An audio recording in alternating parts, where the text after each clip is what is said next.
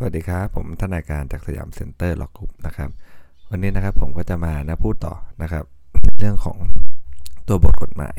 ที่น่าสนใจนะครับ เราไปดูกันที่ฝั่งของกฎหมายปกครองกันก่อนนะครับ ที่สำคัญนะนะมาตราสามนะครับ ก็จะมาสำคัญตรงที่ว่าหน่วยงานทางปกครองนะครับ คืออะไรคือเราจะต้องคือพอมันเป็นกฎหมายปกครองแล้วเราต้องไล่สายให้ได้นะครับพวกมาตราสา มาตรา 42 นะครับ แล้วก็ไปถึงมาตรา 72 อะไรเงี้ย เราต้องไล่สายไปได้จนจบกระบวนการ ซึ่งมันมีไม่กี่มาตรานะครับ ถ้าเราไล่สายตามกระบวนการไปได้โอกาสที่ได้คะแนนดีก็เยอะนะครับหน่วยงานทางปกครองครับ ทางเเรื่องของกฎหมายปกครองนะหน่วยงานทางปกครองก็จะหมายความว่ากระทรวงทบวงกรมนะส่วนราชการที่มีชื่อเรียกอย่างอื่น และมีฐานะเป็นกรมนะราชการส่วนภูมิภาคด้วยราชการส่วนท้องถิ่น แล้วก็หมายความรวมถึงหน่วยงานนะที่รับมอบหมายให้ใช้อำนาจ ทางปกครองครับหรือดำเนินกิจการทางปกครองนะสังเกตว่ามันก็จะกว้างมากเลยไหมในงานทางปกครองของกฎหมายการปกครองเนี่ยพรบจัดตั้งศาลปกครองเนี่ยกว้างมากนะครับ อีกอันนึงคือสัญญาทางปกครองครับสัญญาทางปกครองก็คือสัญญาที่คู่สัญญาอย่างน้อยนะอย่างน้อยฝ่ายใดฝ่ายหนึ่งเนี่ยเป็นหน่วยงานทางปกครองนะครับเดี๋ยวบอกว่าเป็นรัฐนะ เราใช้คำว่าเป็นหน่วยงานทางปกครองนะเพราะมันมีแฮชแท็กคำว่าหน่วยงานทางปกครองมีคำนิยามมาแล้วถูกไหมฮะแล้วก็ ใช้คำว่าสัญญาปกครองคือสัญญาที่คู่สัญญานะครับอย่างน้อยฝ่ายใดฝ่ายหนึ่งเป็นหน่วยงานทางปกครอง หรือเป็นบุคคลที่กระทำแทนรัฐส่วนมากจะออกอันแรกมากกว่านะก็คือว่าเป็นหน่วยงานทางปกครองนะครับ แต่ว่านะครับมันจะพ่วงมาถึงออกสอบว่าและมีลักษณะเป็นนะสัญญาพวกนี้หรือเปล่า เพราะถ้ามันเป็นสัญญาปกตินะครับหน่วยงานทางปกครองนะเขาจำนำจำนองสมมุตินะเป็นเรื่องปกติเนี่ยที่มันไม่เกี่ยวกับสัญญาสัมปทาน ไม่เกี่ยวกับสัญญาที่จัดทำบริการสาธารณะนะไม่เกี่ยวกับการจัด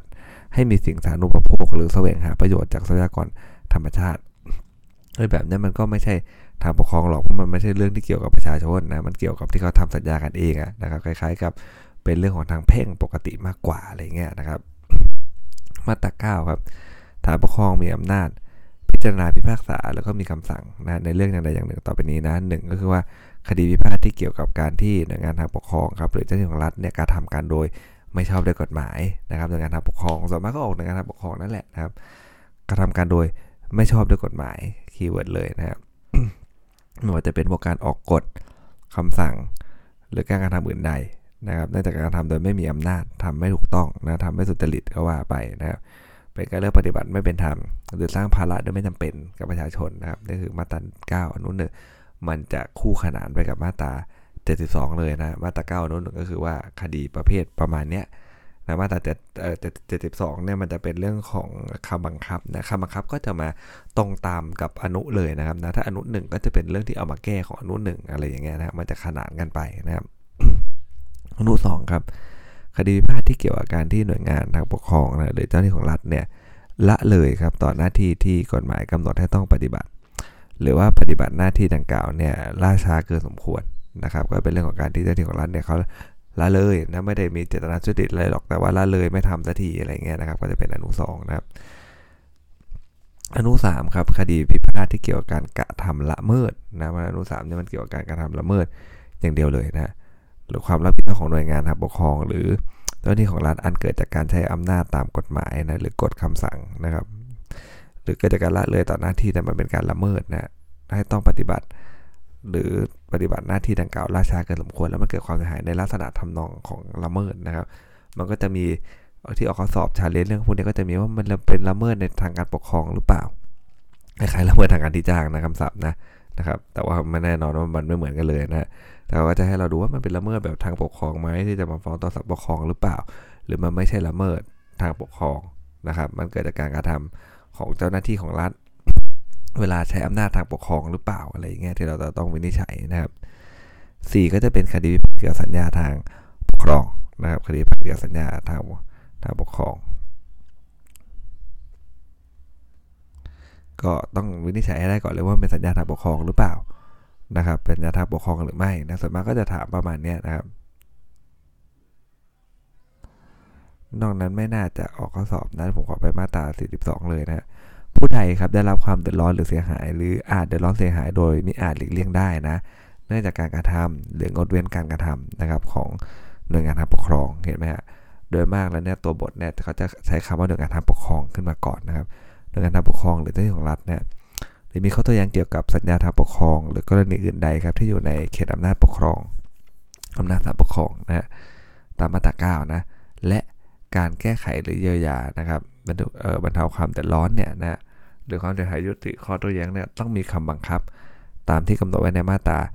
72 นะเพราะนั้นเนี่ยคนที่จะมีสิทธิฟ้องคดีต่อศาลปกครองได้นะครับ ก็ต้องเป็นคนที่รับความเดือดร้อนเสียหายนะครับ ที่คดีที่มันอยู่ในพูดง่ายๆครับอยู่ในเขตอำนาจของศาลปกครองตามมาตรา9นั่นแหละนะครับ และนะการแก้ไขนั้นเนี่ยใช้มาตรา 72 แก้ไขได้ มาตรา 72 จะกำหนดคำบังคับนะครับไม่ใช่คำพิพากษานะจะเป็นใช้ใช้คำว่าคำบังคับนะ ซึ่งก็จะกำหนดกรอบนี่แหละนะครับว่าศาลปกครองนะสามารถที่จะวินิจฉัยคดีได้ในกี่แบบจะไม่กว้างนะฮะจะโดนล็อกไว้นะครับ ไปตามของอนุอนุไปเลยนะครับ ที่ออกข้อสอบได้ก็จะเป็นวรรคสองนะในกรณีที่มีกฎหมายกำหนดขั้นตอนหรือวิธีการนะครับสำหรับการเยียวยาหรือแก้ไขความเดือดร้อนไว้เรื่องใดเรื่องหนึ่งโดยเฉพาะแล้วนะเขากำหนดขั้นตอนไว้แล้วนะครับ แน่นอนนะศาลปกครองก็ต้องการให้ไป เวนั้นก่อนนะไม่ใช่มีอะไรปุ๊บก็วิ่งมาศาลปกครองอย่างเดียวนะครับ เดี๋ยวมันจะคดีมันจะมาแบบคดีที่ไม่สำคัญมันก็มาถูกไหมคดีอะไรที่แบบหน่วยงานของเขาก็จัดการกันเองได้แต่คุณไม่เคยไปทำอะไรเงี้ยนะฮะวรรคสองเขาก็เลยกำหนดมาว่ากรณีที่มีกฎหมายกำหนดขั้นตอน วิธีการสำหรับการแก้ไขความเดือดร้อนหรือเสียหายเรื่องใดไว้โดยเฉพาะแล้วนะฮะนะการฟ้องคดีปกครองเรื่องนั้นเนี่ยจะทำได้ต่อเมื่อนะครับ มีการดำเนินการตาม ขั้นตอนและวิธีการดังกล่าวนะครับ เรียบร้อยแล้ว และได้มีการสั่งการตามกฎหมาย และสั่งแน่นอนหลักคุณไม่แฮปปี้ถูกไหมคุณไม่ happy คุณก็เลยมาศาลปกครองนะแต่คุณต้องทำตรงนั้นก่อนนะให้เออเผื่อเผื่อว่ามันจบลงด้วยดีไงนะครับ จะได้ไม่ต้องมานะฮะนะครับได้มีการสั่งการแล้วหรือมีได้มีการสั่งการครับภายในเวลาที่กำหนด หรือในเวลาที่กฎหมายนั้นกำหนดก็คือคุณทำแล้วแหละ แต่ว่ามันไม่ได้มีการสั่งการนะเงียบหายต่อมไปเลยอะไรเงี้ยนะครับ ก็ในเวลาสมควรนะ แบบนี้ก็มาที่ศาลปกครองได้นะครับ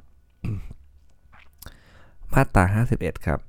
การฟ้องคดีตามมาตรา9วรรคหนึ่งนะครับ อนุ 3 หรืออนุ4นะครับ แล้วก็พอจำได้ว่ามาตรา9นะครับ อนุ3เนี่ยมันเป็นเรื่องของการกระทำละเมิดนะของหน่วยงานทางปกครองในหน้าที่ของรัฐนะครับมันเกิดจากการใช้อำนาจตามกฎหมายนะนะครับ4นั่นก็เป็นสัญญาทางปกครองนะครับ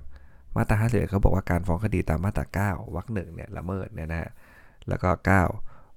วรรคหนึ่งอนุสามนะแล้วก็หรือว่าอนุสี่เนี่ยก็ยื่นฟ้องภายใน 1 ปีนะครับนับแต่วันที่รู้หรือคนรู้ถึงเหตุแห่งการฟ้องคดีคล้ายคล้ายละเมิดทั่วไปเลยนะครับ แต่ว่าแถมสัญญาทางปกครองมานิดหนึ่งนะเนแต่ไม่เกิน 10 ปี นับแต่วันที่มีเหตุแห่งการฟ้องคดีนั้นนะครับ ต่อไปนะมาตรา 72 นะครับ ซึ่งมาตรา 72 นะครับ ก็บอกว่า ในการพิพากษาคดีนะครับศาลปกครองมีอำนาจกำหนดคำบังคับอย่างใดอย่างหนึ่งนะดังต่อไปนี้เห็นไหมครับแสดงว่าเขาล็อกไว้นะครับกำหนดคำบังคับนะหนึ่งก็คือนะครับให้เพิกถอนกฎหรือคำสั่งนะเพราะว่ามันจะพาราเลลกับมาตรา 9อนุหนึ่งใช่ไหมมาตรา9อนุหนึ่งเนี่ยมันเป็นเรื่องที่ว่าพิพาทเกี่ยวกับการที่อะไรครับ เจ้าหน้าที่ของรัฐกระทำการโดยไม่ชอบด้วยกฎหมาย หรือการทำปกครองนั่นแหละ